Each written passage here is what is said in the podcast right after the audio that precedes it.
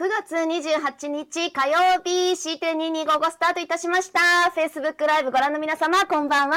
そしてより高画質な YouTube、また耳だけ配信のポッドキャストをお聞きの皆様、おはこんばんちは。9月どんどん終わっていきますよ。本日9月28日、今日は何の日なんですが、パソコン記念日でございます。なんでパソコン記念日かと言いますと、皆様よくご存知かな？年齢等かな ?1979 年、昭和54年だっての今日、日本 NEC、え日本電機 NEC がパーソナルコンピューター PC80 シリーズを発売し、パソコンブームの火付け役となりました。みんな知ってるかな ?PC98 とかね、知ってるかな？それでは本日の C テレスタート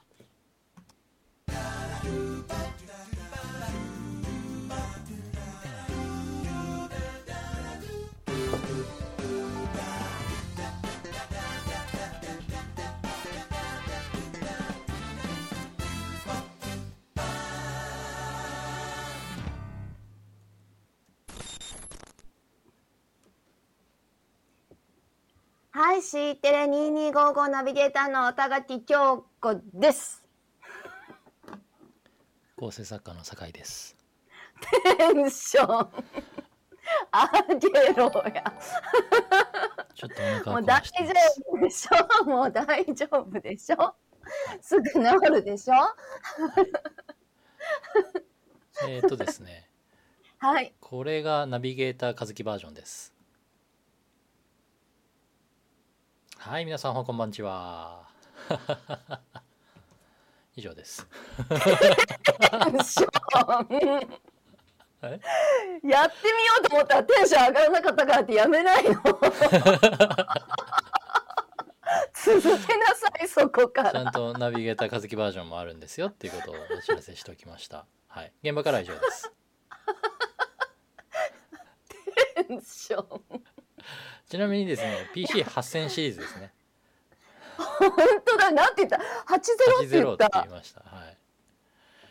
PC80 っていうとちょっとね80っていうのは、うん、PC80 違いますね。MZ80 ですね、うん、どっちかっていうと MZ80 とか、ね、MZ1500 とか8ですね。8 8はい8 8001 M2 僕が初めて触った日本電機さんのパソコンは PC8801 の M2SR という機種でしたね。8801 M2SR5 インチのフロッピーディスクが搭載されてました。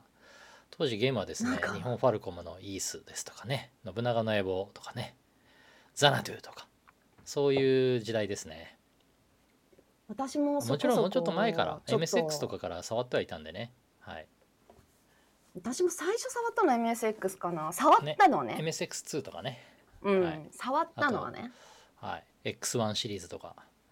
ちょいちょい触ったことあってもなんかその辺ってねなんとなくこうゲームの延長線上みたいな雰囲気もあったじゃん。特に MSX2 なんてねカセットでゲームができたから、ゲーム機だろこれみたいな、親には言われるような感じだったんですけどね、マジで。X1、うん、そう X1 とかでもまだテープドライブとかでザナドゥをロードするのに30分かかるとか、ね、そういう時代じゃないですか？羨ましかったですね PC8888 か持ってる友達がいたんですけど88持っててもやってるのゲームで。た っけえゲーム機だよなって本当だよね。でもやっぱりそこからさ、ね、ゲームをなんかこうねずっとコード書いたり 本屋さんとかに置いてあるやつ日本語ベーシとか置いたりとかねそんなんやったりとかしてそういうところからねゲームから興味を持ってやっていくねそれでいいんですよ特に私ら世代ゲームからの人多いんじゃないかなそんなことないかな、ね、僕だって真面目に本気でナムコに就職したいと思ってましたからね将来ゲームクリエイターになるなと思ってましたもんうん、まあ、なるほどそうですね今やバンダイナムコですかうん、ですけど。いや私やっぱゲームに行ったのはゲームセンター嵐だ。あそうなんだ。スペースインベーダーだよ。大丈夫？炎の駒でしょ？いやあのでこれますか？皆さん。はい。踏切行ってさずっとさ、うん、あの見てたもん。なんかの動体視力鍛えるってやつ。大航海時代とかね。ロードランナー。テープでロードしてて。ロードランナーだけにね。はい。マジ？すごい98だって。ロードはしてないわ。ましシミュレーションゲームはですね確かに大戦略とかありましたよね。あんまりね僕だから持ってなかったからそういうさ腰を落ち着けてやれるゲームってのはあんまりできなくて友達に遊びに行った時に触らせてもらうだけ？そうそうそうそう。ちょっとお金持ちな子のねそうそうそう。お家とかに行った時に触らせてもらったりとかっていうぐらいでそんなずっとできなかったもんね。できなかった。だから MSX2 とか買ってやってたゲームは、そう当時はねいろいろやってたな。なんだっけな。うーんとあれ。アステカとか。あー、ううんーんとあれだ。えっ、とハイドライド3とか。あー懐かしい。やべえ超懐かしくなってきた。はーい思い出せるね。すごい。思い出せたね。中学生とかだよ。絶対無理だなと思ったら思い出せない。その頃のやっぱ記憶はさ残ってんのかな。残ってるね。中学生中うん中学生になったぐらいなったぐらいじゃない？うん。でも俺小学生の頃ねからゲーセン行ってたからね。いや小学生じゃないよねでもそれ。だって俺パックマンとかゲームセンターで見たもん。まだ残ってる時代とかにいたもん。私なんか友達ん家にあのゲームああの VM2 インベントゲームをさ売ってる子のお家だったのかなんか倉庫に山ほどあってずーっとやってたよ あの蓋開けて中のあのクレジットボタンを押してピロンピロンピロンピロンってクレジット貯めていてねやるんでしょ？そうだよ本当そうだよね。外とかに置いてあよ捨てるって言って。うん、あの筐体買ってさで中の基板差し替えるとねゲームってできたじゃん？で基板うん。10万とかするんだけど中古市場でも買ってさ。うん。でひたすらゲームやり込んでとかさ。いたもんそういう友達もいたよね。あれ何だったんだろう。いやそうなんか記録媒体はねカセットテープだったかもそうゲームをロードしたことは私ないんだけど仕事でカセットテープだったなカセットテープが初めての記録媒体っていう人たちは多いんじゃないですかねこの世代。僕マらよりも僕らよりも上の世代にならないとあのテープとかリールリール、ねそ そんなってのはないのでね。あネオジオスーパーカセットビジョンとかさあとファミコンのあの RF 端子のあのケーブル向くのが得意になるとかね。えー、いやないな。それだからそのね男子あるあるっていうか。え昭和？ああ PC6001 はい。PC6001 わかんない。そうなんだそん PC6000 なあるんシリーズのあっだたんですよ。6001とかそうなんだ。6601とか。はい。ミスター PC はい。えー、ちょっとなんか本当ああ小島さんありがとうございます。MZ80 オープニング前の事前事前打ち合わせでいろいろちょっ3.5と。ディスクドライブ搭載ですよね MZ1500 だっけな？はい。やっぱねその頃があるから今コンピューターに関係する仕事をしてるっていうのはあるよね。僕はやっぱゲームから入ったっていうのはすごくあるのでゲームからパソコン通信に行ってそしてあの 危ない危ない。あの暴言吐くとこでした。すいません。黙れって言いそうになりました。私も今ボ6000ケいっちゃった。吐くとか6601が。やべえ。はい、僕ももうその辺には、はい、あのオンタイムではないんでね。知識としてしか知らないって感じですけどね。皆さんは僕が生まれて初めて買ってもらったパソコンは FM タウンズです。国産機として初めてうん。CD ロムドライブを搭載した機種でしたね。はい覚えてます。いやすごいなんかそれ。うん。あの、めちゃめちゃ宣宣伝？いや宣伝なのか覚えてない。なんかでもめちゃめちゃそれこうフューチャけーされてたのなんか誰だったっけ？なんだっけ？なんか。誰だったっけ？あった。やっぱ CM あった。あ CM あったと思う。誰だったっけ？えあの覚えてる人います？誰だったっけ？FM タウンズの。宮沢りえだったっけ？そうだったっけ？そうだったかもしんないうん。宮沢りえだ宮沢りえ。だったかもしんない。そうだそうだ。そうだったかもしんない。ねえ、そんな気もする。当サンタフェ。時ね。コン コンピューターそうそういう人たち CM に採用してましたよね。確かにね。え三井のリハウスその後なんだよね。それコンピューターじゃないじゃん。全然 CMCM だからもっとすごい若い時だよね。うんそうだよね。その後サンタフェで。宮沢りえで間違いないってすごいね。僕らの7日間戦争とかそういう頃でね。ああそうだ。懐かしい。歌ってたね。懐かしい。なんかなお覚えてないけど全然。なんかウォーウォーウォーウォーみたいな歌あったね。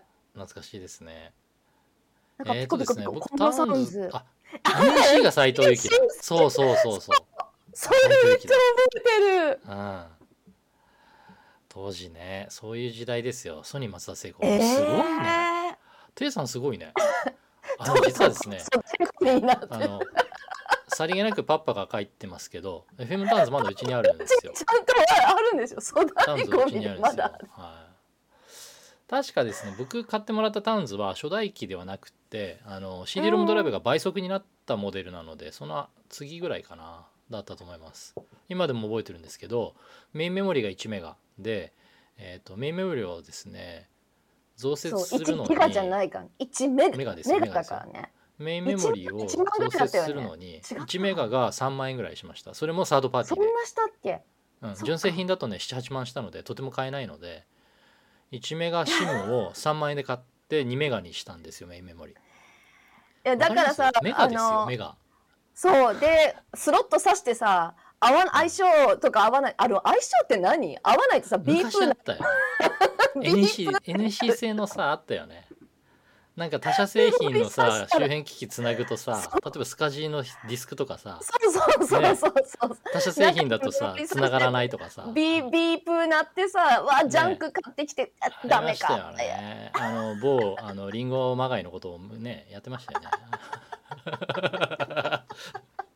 ねえ他社製の周辺機器つなぐと速度が出ないとかさ。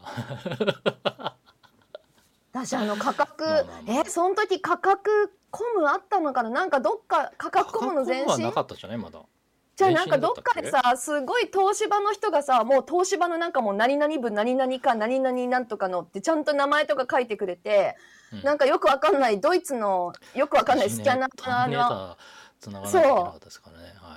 そうこれはなんかこのドイツのこんなドイツのこのドライバーが合うよってこれの OEM だからとかすごい教えてくれてモデムとかもなんか何？AT コマンド入れた超らちゃんとこうなるとか。超懐かしい、うん。ねえ僕プリンターのパラレルケーブルいつも持ち歩いてました25ピンの。なぜなら そのそのクロスケーブルで直結するのが一番早かったんで当時は。通信速度がね。シリアルでつなぐと遅いからまだねその場で突然ラン組み出すとかっていうのはもうちょっと後ですね。喫茶店でいきななりハブ持ち出してきてみんなでランつなぎ出すっていうのももうすぐ後ぐらいですけど。それまで僕はあの25ピンのパラレルケーブルクロスケーブル持ち歩いてて自分で決戦し直したやつね。それであのデータ転送してましたしもう当時から僕モバイルはすごく頑張っていたので、はい、あの札幌ってね結構早い時期から PHS のあのじ実証実験とかがあってですね早くから PHS 使えたんですけどまだ 64K の同期通信とかできない頃に PHS とあのなんだっけイヤホンケーブルあの 3.5mm のオーディオジャックのケーブルでつないででモデム経由で 無理やりね通信して今日は AT コマンド最適化して今日はなんとか15分持ったとか。でできるだけ長時間つなぐっていうね。まだ ISD の更新のやつもなかっ全た然情報系でも何でもなかったから本当に AT コマンドとかもう何ってなんかもう何したらいいっていうのからやってたので ATZ って言ってからさ ね AT コマンド初期化してで ATDT でこうあのピッポッパピッポッパってダイヤルしてるんだけどそのダイヤルは電話制御できないからそれと同時に実際に PHS で電話ねかけて タイミングよく。やってたやってた。カトラまではね持ってはいたけど使ってはいなかったね。あのアヒルのが P がーっていうのね。持ってはいたけど。そうですよ。懐かしいですね。いやーインターネットの人会やりたいですね。やりたいですね。っていうかもう十分だよこれで。いや今日はねどうしてインターネット老人会なのかっていうとね明日のイベントにつながっていくんでございます、あそうなの？明日のイベント紹介してくんないの？あ明日のイベント紹介するけど今日あのパソコンの日っていうことで PC8001 から出てきてねそこからパソコンの話をしてるんですよ。 CONFIG.SYS よく書き換えした。あの当時流行ってた、えー、と FPS のゲーム Doom っていうゲームがあってですね。でそれプレイするにはやっぱメモリできるだけ開けなきゃいけなくってそのためにはですねあの日本語の FEP をオフにしたりだとか英語版で立ち上げるために CONFIG.SYS をね あのあのロードする順で違ってくんだよねなぜかね。同じドライバー読んでるはずなのにロード順でさ ね。アッパーメモリ指数書いてさあのアッパーメモリ確保してからこの順番でロードすると何キロバイト節約できるとかさ そういうのって。で日本語いらないからゲームするのに。英語版の環境で立ち上げて英語モードで立ち上げてでゲームやるみたいなさ。そういう時代だったよね。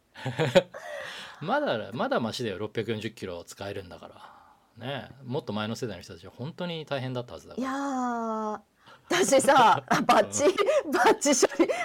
あ私さこの間久々にあの入札じゃじゃなんだっけ？なんかさ電子証明みたいなやつを Windows しか使えないんだけど Windows になんかリカードリーダー読ませてなんかその電子証明のなんか、うんなんかやらなきゃいけないんだけどそれをさ取り付けるのにあの昔あったやん。こう機器をつないでからドライバーインストールしちゃダメとか。あなんか順番あったよね順番があったでしょ？いね、まだにそれ USB なのさしちゃいけませんみたいな、うん。うん USB さしちゃいけませんとかすっげえ書いてあんのそのやつに、え今？え昭和？昭和かって。ね。昭和と思って。で実際なんかそれをどうも私間違えたっぽくってもう適当にやってたから。大変だねそれね。それでなんかさなんだっけあの DLL のなんかファイルとか書き換えなきゃいけなくって。削除、しなきゃいけなかったねそう。そうそうもうさ Windows を触るのもいつも Mac だからすごい久しぶりだし DLL, DLL ファイル何やっけ？みたいな。え書き換えるのごめん。なんか何のエディターでやってたかなとか。もう知らんそうね。今時はそうだよね。そんなの気にしてないもんね。確かに、ね、でしかもサーフェスちょっとねおかしいのよ。サーフェスだったから。でサーフェスは大体 Windows 動作確認 OK とかって言ってるんだけどあのいろんな省庁のサイトとかもさ。でもサーフェスはダメって書いてあるわけもうそれは知ってるの。どこどこ触ればサーフェス OK になるかそれは知ってるのファイルね。そそんなこともしなきゃいけなくてさ私結構一応まあ PC 使える方なのにインストールに1時間半かかったからね。そうなんですよ。でねあのご存知だと思うけど恐ろしいのはそうやってなんとか使えるようになったカードリーダー意識はまた次使うのは半年後とかなんですけどその時には全てのドライバーのインス、ね、あのアップデートから始まるから同じ苦しみをもう一回味わうのよ。そう。ちゃんとね、あの、問い合わせた時に、あの、お客様、あの、今、ね、ここまでやって頑張ってできましたけども、多分、あの、次に eGov 使う時には全く使えませんってそう言われて。どうせまた来年とかね1年に1回とかそういう時代ねそういう時間差だかなんらさなの？本当に、この時代、昭和か？昭和です。昭昭和かだよ。DX ってなんだよ？なんかもうさそういう仮想環境があってさその仮想マシン立ち上げればさ使えるってことにしといたらいいじゃん。でその仮想環境はさぜ全部メンテしてくれてればそれでいいよね何なんだろうね。もういいよ。スマホでいいよ。ほんと、マジいろんなことムカつくよ。会社の DC とかさ、すっごい頑張って導入してあげたけどさ、まね、そういう認のものが残ってるんですよね。残念ながらね。誰だよ、Windows し見えないサイト作るの？ただのファイル見るのに。まだまだねブラウザ問題もいろいろあるしね。大変ですよね。ブラウザいろんなしエクセル開いてマクロとか言われたらさもうウイルスしか思わないよ。勘弁してくれよ。昭和かよ。あ昭和かよっていうところで。じゃああの資料いっちゃう？見せないね。はいその資料は見せないですね。はい。じゃあ明日ですけれども。ね明日お楽しみにということでお楽しみな資料がございます。ははい。い、明日ですね。ついにいよいよ明日となりました。9月29日。はい。苦肉の策。9月29日ですね。どうしようはいそあれだけでいい資ティテュートジャ料パンさん本当に。いやマクロなんかウイルスやろ。あえー、とシビックエンゲージメントとプライドに火をつけろ。ウェビナーシリーズの F ですね。こちらの方に京子ママが登壇されます。パチパチパチ。パチパチパチパチ。はい。なぜかですね店長もこうラインナップにいるんで、はい。僕もさっきですね資料作らされておりましたけれどもね。そうその資料にね反応がないっていうことでありがとうございます。あの、はもうねオープニングあの酒井さんのテンションが低かったわけです。はい。ちょっとですね京子ママが喋りたいっていうことをですねテキストで書き殴ってもらったのをベースにですね構造化をしてなんとか1枚のポンチェーに収めましたんで。昭和かよ。なんとか全部1枚のポンチに収め込んだんでねその1枚で喋れるかなと思ってます、はい。明日は、そうもちろん衣装は敷いてるじゃないですよ。はい、楽しみにしててください。本当だよ。T シャツ以外で出るまあの久しぶ熱い思いりだよ。は本物ですからね。熱い思いは本物なのでね。パパありがとうございます。明日6時から見てください。ポンチェです明日は。明日はポンチェでいきます、はい、もちろんあのアスペクトフィは4対3ですよそう、もう慌てて16対9で作ってたやつ直したわ。あしまった。4対3。うん横長ではあの受けが取れないんでね。はい。ほんとね久々だよね。かけるな俺と思った。意外とスイスイかけた。めっちゃ早かったね、だって。うんちょっとこれ以上言わないとくけど。さすがに書いてただけあるなと思って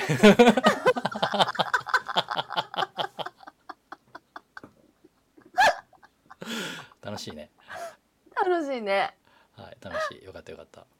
そうなんですよ、えーせっかく一生懸命書いてねよしこれは面白いのできたぞ。絶対爆笑だよと思ってあの曲ママに連絡したんですけど既読ついても返事がなくてどうしよう。なんか勘に触ることしたかな俺。ちょっと調子に乗りすぎてこれムカついてんのかな。一言も返事来ないとかどうしたんだろう。やっべえなと考えてたらどんどんどんどん胃がキリキリ痛くなってきてさっき下痢したんですよ僕 だからオープニング本当にテンションが低くて私もまあそれにつられてもうあの今日は何の日？もうよくわからなかったですよ。もう PC98 って言いそうだったもん。危ない危ない。ちゃんと8000ね。あのスヌーピーの絵が出てた言えなかったし。あんあれ何？あんま細かいこと俺もよく分かってないからあの絵を使ってるんだけどあの絵は一応あのし右下にあの CC by 2.0でちゃんと出典元をあの開示する形で ウィキメディアか何かから引いてきたので、うんはい、書いてますけど。いだから一応大丈夫。フリーではないですけど出典元を明らかにすれば使っていいっていう素材ねだったはあずなので。のモニターモニモニターでいいんだっけあれ？グリーンディスプレイですからディスプレイ。ディスプレイ、ね。緑背景的な、はい、まあ昔コンソールっていうとああいうねダムダンみたいなのでしたよね。いやーもうドスコマンドだったり。ガシャガシャガシャガシャ叩いて、1.44メガの1.44メガだっけフロッピうん、ーに収1.44めたメガはあるのドス V の方ですよねはいバッチファイル作りまくったりとかねに1.25メガとかねフォーマット違ったじゃん 2HD とか 2DD とかえー、そうだっけそうそうそうそうなんかあったかなそうだなあったんですよ1.44メガの方はねでっかいやつはなんかペラペラのあれ8インチ5インチフロッピー5 8インチはさッピ8インチはあの座布団みたいなやつね。ー でっかい8インチ座布団みたいなやつね。でかすぎて。これ大事なデータが入ってるから丁重に扱えって言うと「分かりました」って言って四つ折りにしてホワイトボードにマグネットで留めてあるってやつね。忘れ物ですって。丁寧に四つ折りにしてね。大事だから。アウラトじゃん。マグネットで留めて。完璧アウトだよこれ。みたいな いろんなアウトがいろんなアウトがあるね。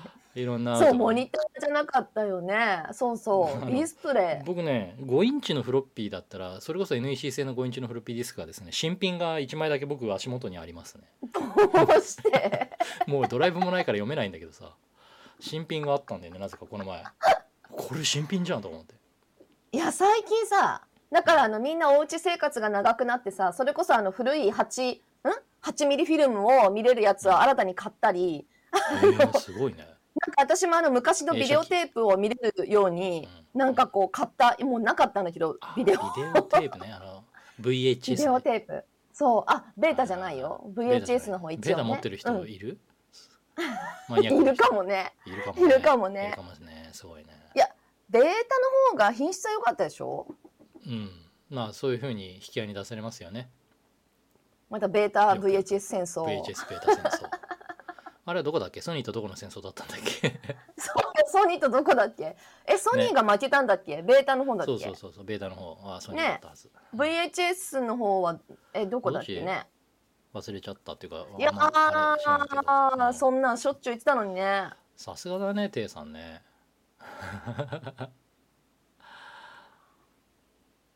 覚えてるもんだね。本当にインターネット老人会だね。すごいね。まあ一方的に喋ってるだけですけどね。あソニーと松下ビクターだそうですね。ビクターってあれでしょ？JBC なんか最後ロシアみたいに東芝が入ってきたやつだっけ？明るいナショナル？じゃあなんかそうそう。うちあのサザエさんのサザエさんと同じ家電うちあったな。水戸黄門だっけ？なんか。どっちだったっけ？必ず CM でねなんて？明るいナショナルナショナそれナショナルやな。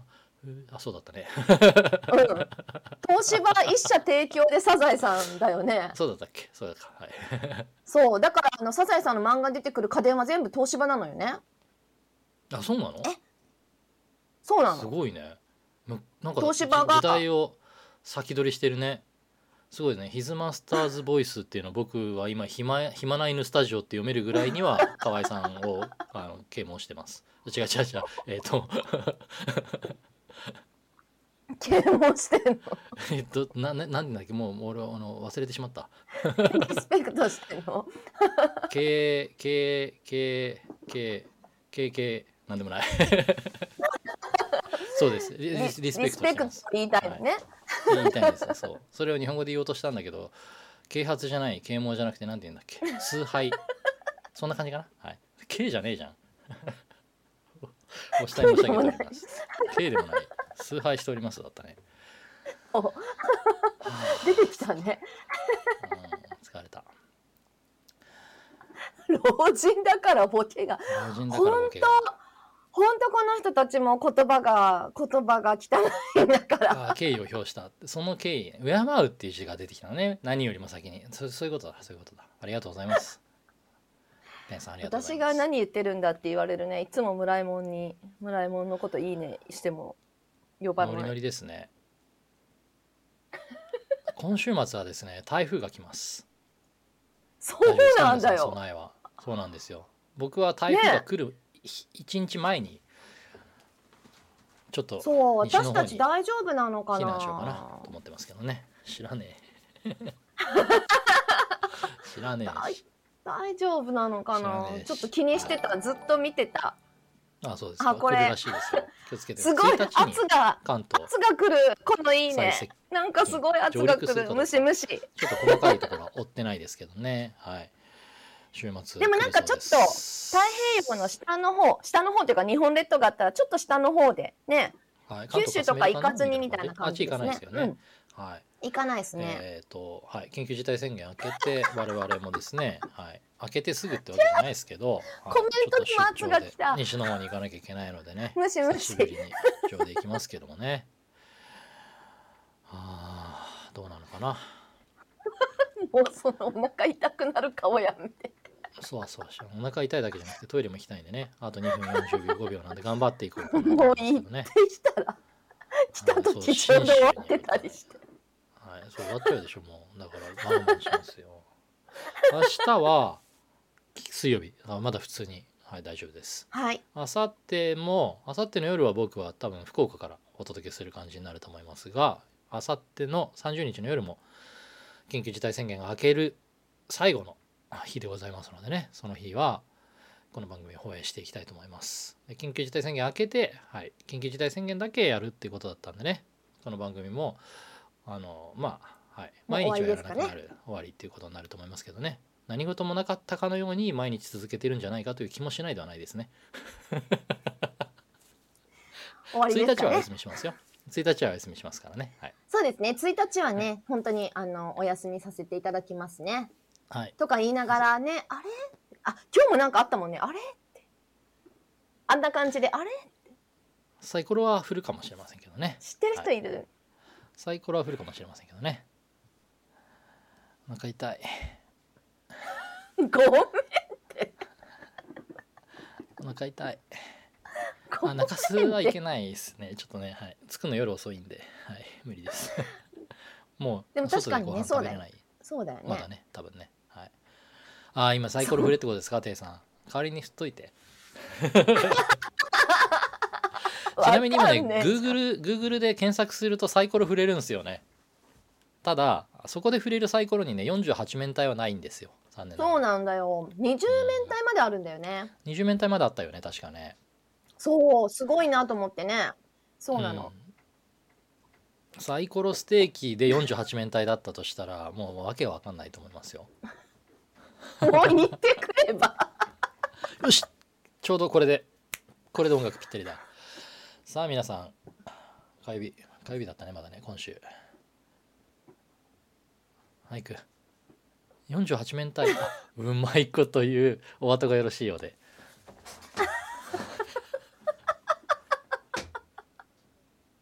早く。言ってくれあばれ？今日はオタマトーンは出てこないの？おたまトン出てこないよ。あ出てこ出てこないですか？今日ですねあのーはいオタマトーンズのがいかに面白いかっていうのをねそのいきさつから含めて 全然関係ない人たちに話をしてみたんですけど僕一人だけ笑ってて「酒井さんそれはやっぱりその場にいた人にしかわからないわ」って言われました明日見てね、6時ね。